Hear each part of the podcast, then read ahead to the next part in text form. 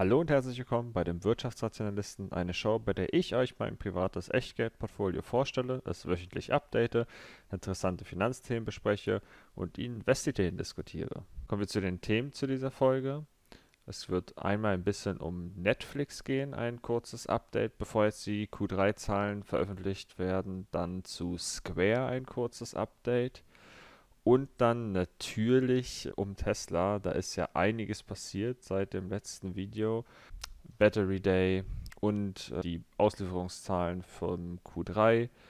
Und genau, da werde ich einmal kurz eine relativ schnelle äh, Zusammenfassung von dem Battery Day machen aber wirklich nur ganz grob, weil der Battery Day ging äh, ja, mehr oder weniger anderthalb Stunden und das war schon sehr kompakt und es gibt zu jedem einzelnen Thema noch viel mehr zu sagen, als die es gemacht haben dort am Battery Day, also alle Musk und Co.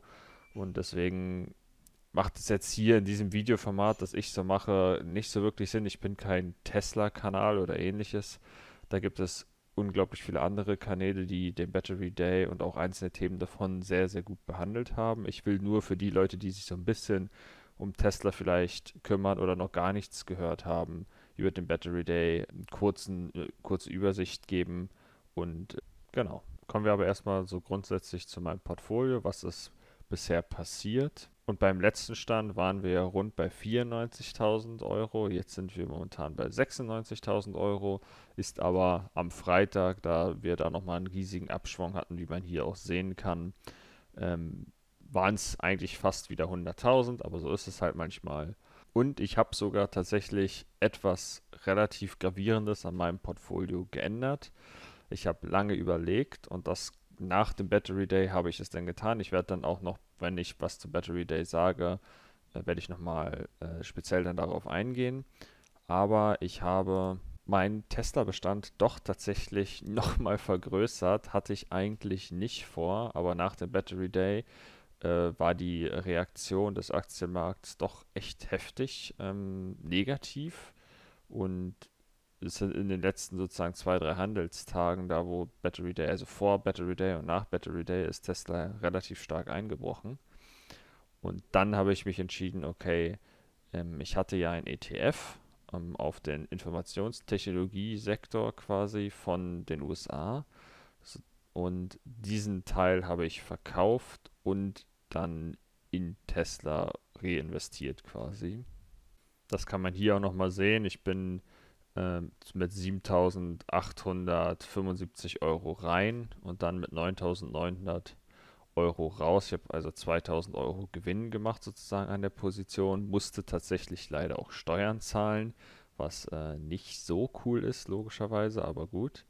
Äh, deswegen, äh, ich hatte eigentlich noch einen höheren Gewinn dabei, aber dadurch, dass ich Steuern bezahlen musste, ist das halt nicht so hoch ausgefallen und diese 9.900 Euro habe ich quasi in Tesla reinvestiert. Somit sind wir dann halt beim Bestand von Lemonade, Bitcoin, Amazon, Netflix, Tencent, Square und jetzt 55% Tesla. Wobei ich glaube, dass diese 55% in Tesla in den nächsten Wochen und Monaten eher in Richtung 60, 65% gehen werden, weil ich glaube, dass die Nachwirkungen vom Battery Day nochmal zu spüren werden, dass es länger braucht als die letzten paar Tage, dass die Informationen auch richtig verarbeitet werden. Ich glaube, sie haben dort ganz viel Positives angekündigt und auch für mich persönlich etwas Ausschlaggebendes angekündigt. Angefangen hat die ganze Präsentation mit einem Ausblick auf die Zukunft. Und zwar die Zukunft, wenn alles elektrisch werden würde. Wie viel Batterien brauchen wir eigentlich dafür? Und da hat Tesla eine sehr schöne Grafik erstellt. Und zwar brauchen wir ungefähr 10 Terawattstunden an Batterietechnik für ähm, ja, Trucks und ähnliches. Dann 1100 für Pickup Truck. Dann 900 Gigawatt für ja, Luxury und SUV.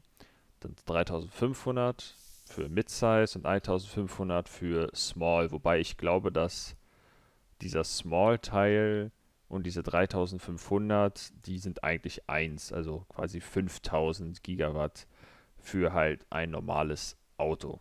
Und momentan befinden wir uns in 2019 insgesamt bei 0,1 Terawatt. Das ist aber noch lange nicht alles. Und zwar gibt es ja nicht nur Autos, sondern es gibt halt auch andere Dinge, die man sonst auch, wofür man Elektrizität braucht. Und das sollen auch nochmal rund 10 Terawatt sein in Zukunft. Und das ist auch aufgeteilt in ähm, Heizungen und ähnliches. Bedeutet also, im Transportsystem brauchen wir mindestens eine hundertfache Vergrößerung vom aktuellen Stand 2019 und bei dem Rest brauchen wir eine 1600-fachung. Und das hört sich doch erstmal für jemanden, der Investor ist oder Aktien kaufen möchte, von einer Firma, die sich mit diesem Problem beschäftigen, beschäftigt und weltführend ist da drin, hört sich das schon mal sehr, sehr gut an. Momentan die Gigafactory in Nevada ist so, dass sie, wenn sie halt komplett hochgefahren ist, 0,15 Terawatt produziert und das ist halt eine Gigafactory. Und um mit solchen Gigafactories das Problem zu lösen, da bräuchte man 2 Billionen Dollar, um diese Gigafactories zu bauen ähm, und 2,8 Millionen Menschen, die daran an diesem Problem sozusagen arbeiten. Das heißt, man müsste umgerechnet 135 Gigafactories bauen, um 20 Terawattstunden Batterien zu bauen. Und das ist natürlich ganz schön viel, wenn man bedenkt, dass Tesla momentan nicht mal quasi eine vollständige hat. Und um dieses Problem der Batterietechnik zu lösen, gibt es einmal, also gibt es zwei Ansätze für Tesla. Einmal die Batteriekosten an sich zu senken pro Kilowattstunde mit verschiedenen Mechanismen und Herstellungsmethoden. Da haben sie eine Kostenreduzierung zukünftig jedenfalls von 56 Prozent erreicht oder versuchen es zu erreichen oder sind sich relativ sicher, dass sie das erreichen werden. Und dann eine auch sehr, sehr wichtige Kennzahl ist, wie viel Geld benötigt man, damit man diese Kostenreduzierung und auch die Herstellung produzieren kann. Und da sind sie auch auf eine Reduzierung von vermutlich 69% gekommen. Und mit dieser Vorgehensweise möchten sie anstelle von den 150 Gigawatt, was ja in, in der Gigafactory produziert wird, möchten sie in, innerhalb einer Factory, dann eine sogenannte Terra-Factory, eine Terawattstunde produzieren. Das ist ungefähr 75% kostengünstiger, so wie sie es vorhaben zu machen, und sie brauchen auch zehnmal so wenig Platz. Das heißt, eine Terra-Factory ist ungefähr genau gleich groß wie eine Gigafactory mit 150 Gigawatt. Und der Plan sieht wie folgt aus, dass sie bis 2022 100 Gigawattstunden herstellen wollen an Batterie und dann sie aber ja ihre Technologie erstmal extrem skalierbar machen müssen. Das ist jetzt noch halb in der, ich nenne es mal, mal Forschung oder Entwicklung.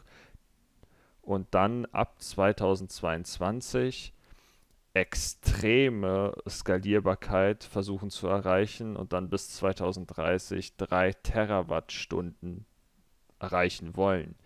Und wenn wir uns daran erinnern, ist ja eigentlich der weltweite Bedarf, jedenfalls laut Tesla, bei 20 Terawattstunden. Das heißt, selbst nach 2030 mit diesem unglaublich krassen Wachstum, was sie prognostizieren, ist immer noch eine extreme Lücke da. Natürlich gibt es auch, wird, es auch andere Hersteller geben, die das, ähm, diese, diese Lücke irgendwie füllen, aber auch Elon Musk zum Beispiel ist sich sehr, sehr sicher eigentlich, dass diese 20 Terawattstunden in 2030 nicht erreicht werden, weil selbst sie, also selbst Tesla, mit so einem extrem aggressiven Plan es nicht mal ansatzweise in diese Richtung schaffen. Und auch das höre ich als Aktionär sehr, sehr gerne, dass sie so viel wachsen können, wie sie wollen und so schnell und dass das nicht mal in zehn Jahren halbwegs ausreicht, dieses Wachstum, um den Markt damit zu decken. Dann kommen wir nochmal kurz zu dieser Grafik. Ähm, sie wollen mit der neuen ba Batterietechnologie auch 54% mehr Reichweite erreichen für die Autos. Das hat einmal halt was mit dem Zell, mit dem Zelldesign zu tun, dann mit den Materialien, die sie da verwenden. Ich will jetzt nicht alles komplett einzeln aufdröseln, weil das halt wirklich echt lange dauert. Ähm, und dann wollen sie, und das ist ein Punkt, der extrem smart ist und wo viele andere Hersteller auch sehr lange brauchen werden, um das genauso gut hinzubekommen wie Tesla, ähm, dass in der Karosserie mehr oder weniger oder in den Bauteilen ähm, die Batterien schon mit integrieren. Also quasi, dass die Struktur der Autos ähm, die Batterien sind. Auch das ist natürlich auch vom Produktionsmechanismus so, dass dabei auch relativ viel Geld gespart wird, weil du nicht beides bauen musst, also einmal Struktur und einmal Batterien, sondern du hast halt nur eins. Und auch da wird halt wieder ein bisschen Geld gespart. Dann, das hat natürlich alles all, immer ein bisschen miteinander zu tun. Äh, wollen sie natürlich die Kosten auch dann reduzieren fürs Zelldesign, für die Factory, für das Material der Batterien und auch für das, was ich gerade schon meinte, für die äh, Integration der Batterien ins, sag ich mal, in die Struktur des Autos. Und das soll wie folgt funktionieren, dass normalerweise ist es äh, so, dass bei Autos diese, also die Einzelteile, die man hier quasi so ein bisschen drauf erkennen kann, dass die wirklich eigentlich noch Einzelteile sind und zusammengeschraubt werden müssen und zusammengebastelt werden müssen. Und Tesla hat es jetzt geschafft, eine Maschine zu entwickeln, eine, glaube, man nennt sie große Stanzmaschine oder ähnliches, ähm, wo sie dieses Objekt sozusagen, was man hier sehen kann, mit einmal, ich nenne es jetzt mal simpel, stanzen können. Das heißt, sie brauchen laut den Aussagen von Tesla bei diesem Paar 370 weniger Teile, ähm, was eine extreme Kostenersparnis ist. Und weil sie dann in dieser Struktur halt schon Batterien verbauen werden, ist damit auch eine 14% höhere äh, Reichweite erreichbar und eine, was auch sehr vorteilhaft ist für die Reichweite und so weiter, 10%, 10%ige Reduktion der Masse. Und intern sozusagen sieht das dann halt ungefähr so aus, dass ähm, hier diese Teile zum Beispiel wegfallen und das insgesamt dichter bepackt ist und so weiter. Dann, was auch eigentlich allen relativ klar war, nur Tesla hat das jetzt wirklich angekündigt, dass nicht jedes Auto die gleiche Zellstruktur und die gleichen Zellen nehmen werden ähm, für die Verarbeitung, sondern dass bestimmte Autos halt andere Zellen äh, eingebaut werden. Hat halt einfach was damit zu tun, für manche Autoarten ist es halt super wichtig, dass die Energiedichte in den Batterien hoch ist, weil die Lasten ziehen müssen, wie zum Beispiel halt der Semi-Truck oder der Cybertruck. Ähm, und da muss halt eine sehr hohe Energiedichte dann drin sein in den Batterien. Da wählt Tesla zum Beispiel äh, eine Variante mit einem hohen Nickelanteil. Und dann bei Autos oder Gegenständen, die nicht extrem hohe Dichte haben müssen, weil sie halt nicht so anfällig sind für Masse, muss dann eine Kombination aus Nickel und Mangan äh, bei den vorliegen und dann sozusagen da, wo es quasi nur darum geht, das so billig wie möglich herzustellen, wird die dann mit Eisen halt hergestellt. Und die Unterschiede sind quasi, dass eine Eisenbatterie, um es mal so zu sagen, ähm, extrem widerstandsfähig ist. Das heißt, die haben, können sehr, sehr oft beladen werden, aber die Energiedichte ist halt nicht hoch. Und das ist zum Beispiel bei Speichern halt ganz gut, weil die, da ist es ja gegebenenfalls nicht so relevant, dass die kompakt sind und ganz schmal sind, sondern die können schon ein bisschen größer sein, aber dafür widerstandsfähiger, dass die halt tausende von Zyklen aushalten. Und genauso auch bei einem äh, Kleinwagen oder Model 3 ähm, ist es gegebenenfalls auch nicht so super wichtig, dass der hunderte von Meilen in, mit einer Batterieladung fahren kann, sondern es ist wichtiger, dass er immer wieder beladen werden kann und sehr, sehr viel fahren kann, weil das halt kein, ich nenne es jetzt mal Langstreckenfahrzeug ist. Und dann haben sie halt auch angekündigt, dass sie ein, über die genaue Zahl wird sich wahrscheinlich, wird, wird man noch sehen, aber ungefähr 25.000 Dollar Auto versuchen herzustellen. Und auch dieses günstigere Modell, ob es jetzt um 25.000 Dollar ist, da, darauf würde ich mich jetzt nicht festlegen, auch wenn sie es angekündigt haben. Dieses Modell soll dann auch damit fahren. Das soll dann gegebenenfalls dieses sogenannte Robotaxi sein, äh, was extrem oft, also Millionenmal hergestellt wird und so ungefähr 300 Meilen Reichweite hat und dann aber auch wirklich quasi die 1 Million, also die 1 Million Mile Battery ist. Und das soll dann auch hier verbaut werden. Dann hat Tesla angekündigt, dass sie im, ins Mining gehen werden, also dass, wenn sie es nicht tun, nicht genügend skalieren können und deswegen sie jetzt halt auch selber im Prozess von der Lithiumgewinnung mitmischen möchten und müssen und haben auch dort eine neu, ein neues Verfahren, was so jedenfalls industriell noch nicht angewendet wird, angekündigt, dass sie es so machen. Ich habe bisher von dem, was ich mitbekommen habe, eher relativ skeptische Aussagen dazu gehört, dass die, die in diesem Bereich sind, sich das eher nicht vorstellen können, dass das funktioniert, so wie sie es quasi angekündigt haben. Also dass es sozusagen auch kosteneffizienter ist als die anderen Lösungen. Und da wird man äh, sehen, ob sie das so durchsetzen können. Und das ist übrigens bei den ganzen Erneuerungen, die, die, also die Tesla angekündigt haben, die gibt es. Also das sind alles keine Neuerfindungen, sondern es sind aber alles Sachen, die noch nie so vorher in großem Stil gemacht wurden und die gegebenenfalls eher bisher im, in der Forschung verwendet wurden und geguckt, ist es möglich? Ja, es ist möglich, aber ist es günstiger? Und da sagt Tesla bei diesen ganzen Verfahren, ja, es ist günstiger und besser als das, was andere gemacht haben. Und äh, wenn sie das schaffen, dann ist dieser Teil, also dass sie es in die Massen, in den Massenmarkt reinschaffen, ist das quasi revolutionär, das alles miteinander zu verbinden. Dann eine Sache, die ich jetzt noch nicht erwähnt hatte, ist, dass sie das Zelldesign halt geändert haben. Und dieses Zelldesign ist einfach quasi nur, dass es eine größere Batterie ist. Die waren vorher quasi fünfmal so klein. Und äh, durch dieses, durch diese neue Form haben sie ein paar Vorteile, halt wie zum Beispiel sechsmal so viel Power und 16 mal so viel Range. Durch diese Strukturierung der Batterie, jedenfalls sofern ich das jetzt äh, gelesen habe oder mitbekommen habe, ist, müssten die Batterien auch schneller ladbar sein. Das Problem ist, dass sie gegebenenfalls zu heiß werden könnten. Da hat Tesla aber gesagt, sie haben eine Lösung dafür gefunden. Eine Batterie wird ja aufgeladen sozusagen von, von einer Seite zur anderen Seite. Und es war halt normalerweise so, dass die, weil sie nur einen Ausgangspunkt hatten und einen Endpunkt, dass die ganze Batterie sozusagen durchladen werden musste.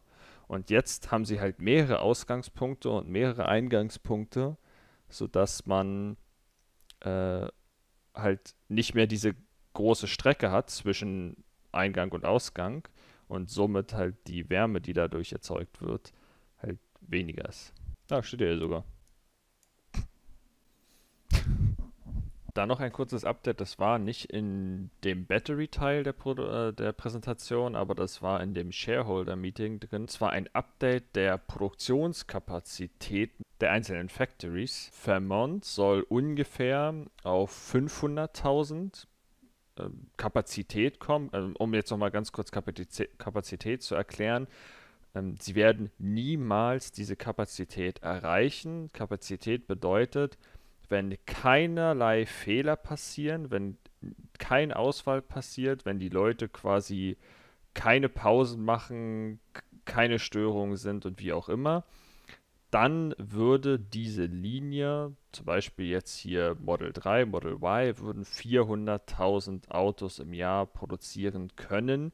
Das ist aber nie der Fall. Also ungefähr, man versucht natürlich immer an diese 100% heranzukommen, aber ich sag mal, so der realistische Wert ist irgendwas zwischen 80 und 100% Und natürlich, wenn Sie jetzt hier zum Beispiel sagen, äh, Model 3 und Model Y, wird ungefähr 500.000 in 2020 erreichen. Das bedeutet nicht, dass sie in 2020 so viele Autos damit produzieren werden, sondern dass sozusagen am letzten Tag von 2020, wenn sie diesen Tag 365 Tage hätten, sie 400.000 Autos damit produzieren, äh, produzieren würden. Und äh, genau, da ist halt Fairmont dabei mit 500.000 Autos. Dann Shanghai mit mehr als eine Million Autos. Das hat er sozusagen angekündigt da, oder nicht angekündigt, sondern mal bestätigt, dass es dass sie das bis auf eine Million ausweiten wollen. Dann in Berlin angekündigt momentan sind ja nur ein paar hunderttausend, aber auch Berlin soll bis zu zwei Millionen Autos produzieren. Und dann in den äh, USA Tesla Semi, Roadster und Cybertruck äh, da ist mehr oder weniger noch gar nichts bekannt, wie viel sie da in Texas, wie viel sie da produzieren wollen. Aber auch da gehe ich mal von ein paar hunderttausend aus. Aber Roadster wird ja nicht so oft produziert werden. Ein Cybertruck äh, hat er jedenfalls in hatte angekündigt, dass es äh, 250.000 ungefähr produziert werden sollen pro Jahr und beim Tesla Semi sind ja ganz andere Größenordnung, aber auch da würde ich in einen hohen, also irgendwas zwischen 50.000 und ähnliches äh, würde ich schätzen, dass das dabei rauskommt. Das, was sie anpeilen. Und genau, das heißt, allein die jetzt schon angestrebte Kapazität beträgt 3,8 Millionen Autos. Dabei ist halt Tesla Semi, Cybertruck und Roadster so ein bisschen mit drin, mit insgesamt meiner Schätzung nach 300.000 äh, Autos, aufgeteilt halt auf Cybertruck wird halt den größten Part ausmachen. Und ähm, das ist schon jetzt in 2020 so. Und diese, diese Kapazität wird halt in den nächsten zwei bis drei Jahren erreicht werden. Und bei jetzt schon 3,8 Millionen ist schon die Bewertung quasi ähm, vernünftig, die bei Tesla ist. Und sie wollen noch viel, viel, viel mehr herstellen.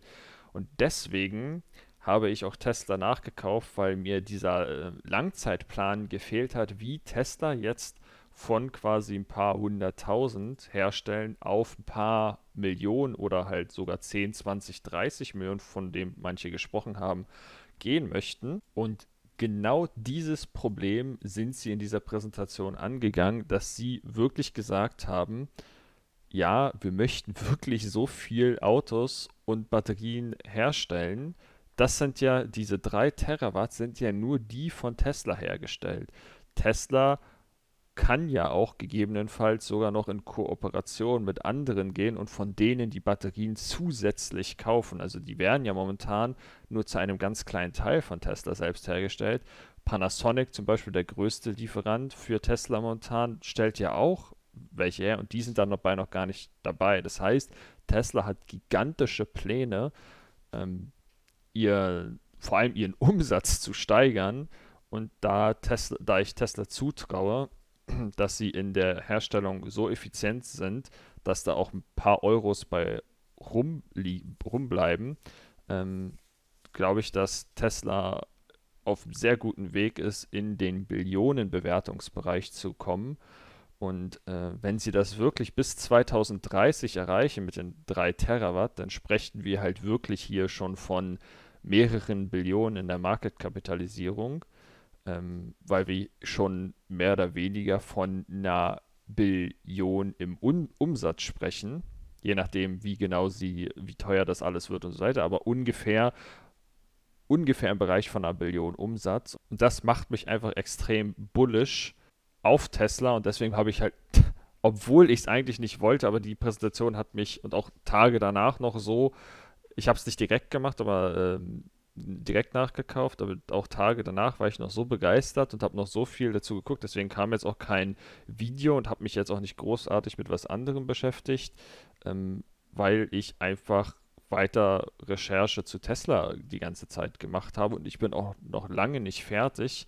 Ähm, nur will ich nicht unbedingt das alles als Video bringen. Äh, da gibt es andere Kanäle, die wirklich wesentlich besser sind und das wesentlich besser rüberbringen können als ich, weil die auch insgesamt mehr Verständnis von, äh, ich sag mal, Physik und so weiter haben. Und genau, das war der Part quasi zu Tesla. Dann komme ich nochmal zu Netflix. Es, auch, es ist zwar eine kleine Position von mir, aber ich bin auch sehr optimistisch gegenüber Netflix. Nur ähm, wollte ich da quasi ein Update geben, weil ich mal gesagt habe in einem der letzten Videos, dass ich glaube, dass die richtig anfangen werden, Geld zu verdienen. Und habe mir nochmal den Quartalsbericht ähm, vom, zwei, also vom zweiten Quartal durchgelesen und bin auf äh, einen Absatz gestoßen, wo quasi mehr oder weniger drin steht, dass der Free Cashflow, das hat jetzt zwar nicht unbedingt was mit Gewinn zu tun, aber dass der Free Cashflow die nächsten Jahre der Cashflow doch eher noch im negativen Bereich sein wird.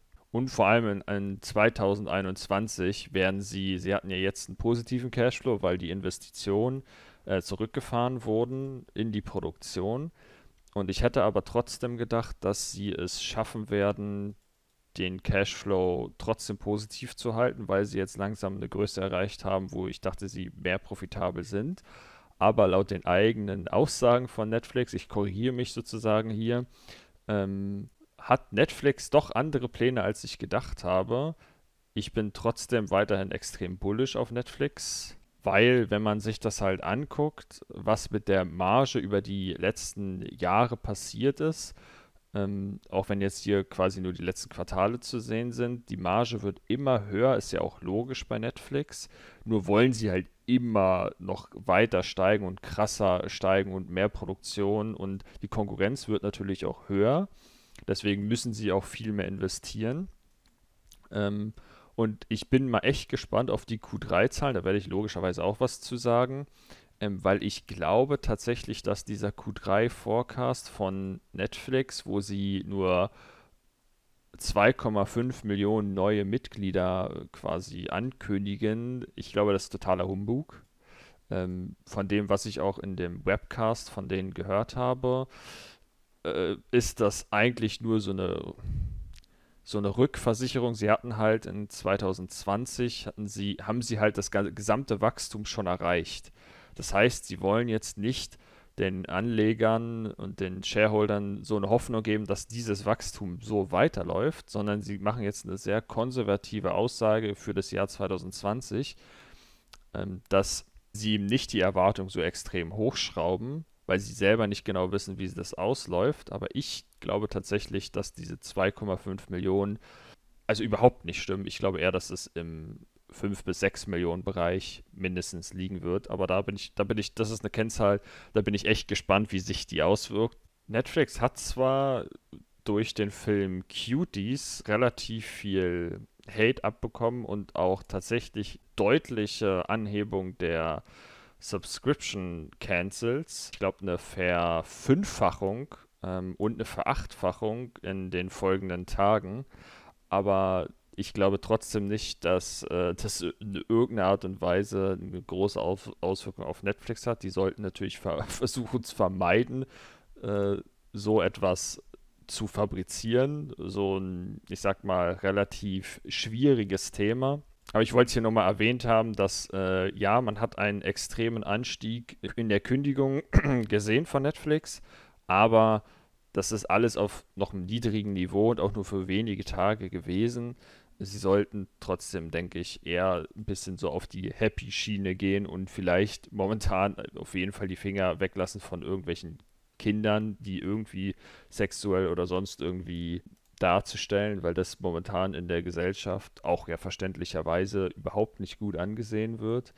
Momentan auch mit Pädophilie und so weiter, dass die Sache relativ stark hochkocht war ein sehr ungünstiges Timing, diesen Film zu releasen. Aber wenn man sich mit dem Film Cuties meiner Meinung nach, also ich habe mich kurz ein bisschen damit beschäftigt, dann ist dieser Film gar nicht so schlimm, wie er hochgepusht wurde. Aber weil es das Leben sozusagen der Macherin des Films quasi widerspiegeln soll und so hat sie es halt erlebt oder so war es halt in ihrem Leben und äh, ja, ist halt unglücklich gelaufen mit Netflix, äh, kann man halt manchmal anscheinend nicht verhindern. Ähm, gut.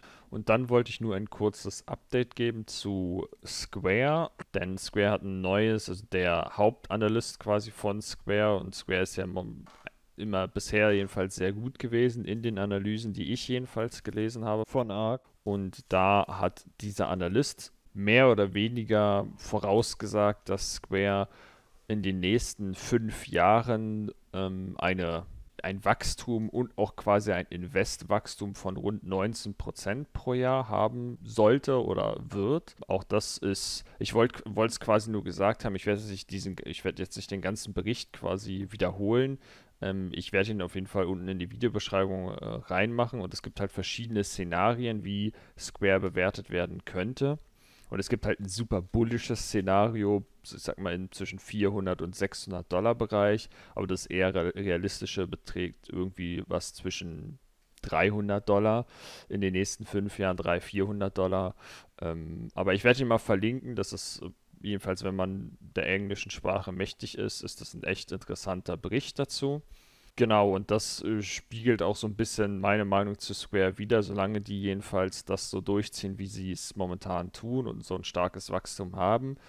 Und da, er spricht hier nur von den USA, wenn sie noch zum Beispiel in Europa mal endlich, ich hoffe, dass sie mal auch als Konsument mal nach Europa kommen. Ich äh, würde das sehr gerne nutzen, aber sie sind ja momentan noch nicht Europa. Sie, er spricht halt hier nur von den USA. Genau, bei Square, wie gesagt, bin ich auch ich sag mal, eine 20-prozentige Rendite halte ich auch für relativ wahrscheinlich über die nächsten Jahre bei Square. Und das ist bei mir auch immer so ein bisschen mein Ausschlagspunkt. Also quasi, ich investiere eigentlich nur in Sachen, wo ich denke, dass sie ungefähr eine mindestens oder ungefähr eine 20-prozentige Rendite haben. Äh, das ist halt bei Lemonade, glaube ich sogar, dass da mehr drin ist. Die brauchen aber, die müssen sich noch äh, beweisen. Die können auch ganz schnell insolvent gehen. Dann bei Bitcoin, na, ist nicht so ein richtiges Invest. Da bin ich mir halt auch noch unsicher. Kann sein, dass es irgendwann vielleicht auch doch noch, doch noch mal in Tesla reinfliegt. Dann Amazon, äh, Netflix, Tencent Square und Tesla sind alles für mich jedenfalls Firmen, die in diesem 20%-Bereich sind. Die sind natürlich äh, volatiler als andere Aktien gegebenenfalls und müssen auch noch viel beweisen. Kommt es ein bisschen auf die Aktien an, also haben eine relativ starke Zukunftsbewertung. Aber äh, das ist so ein bisschen mein Maßstab, dass ich halt versuche, in diese 20% Richtung zu kommen.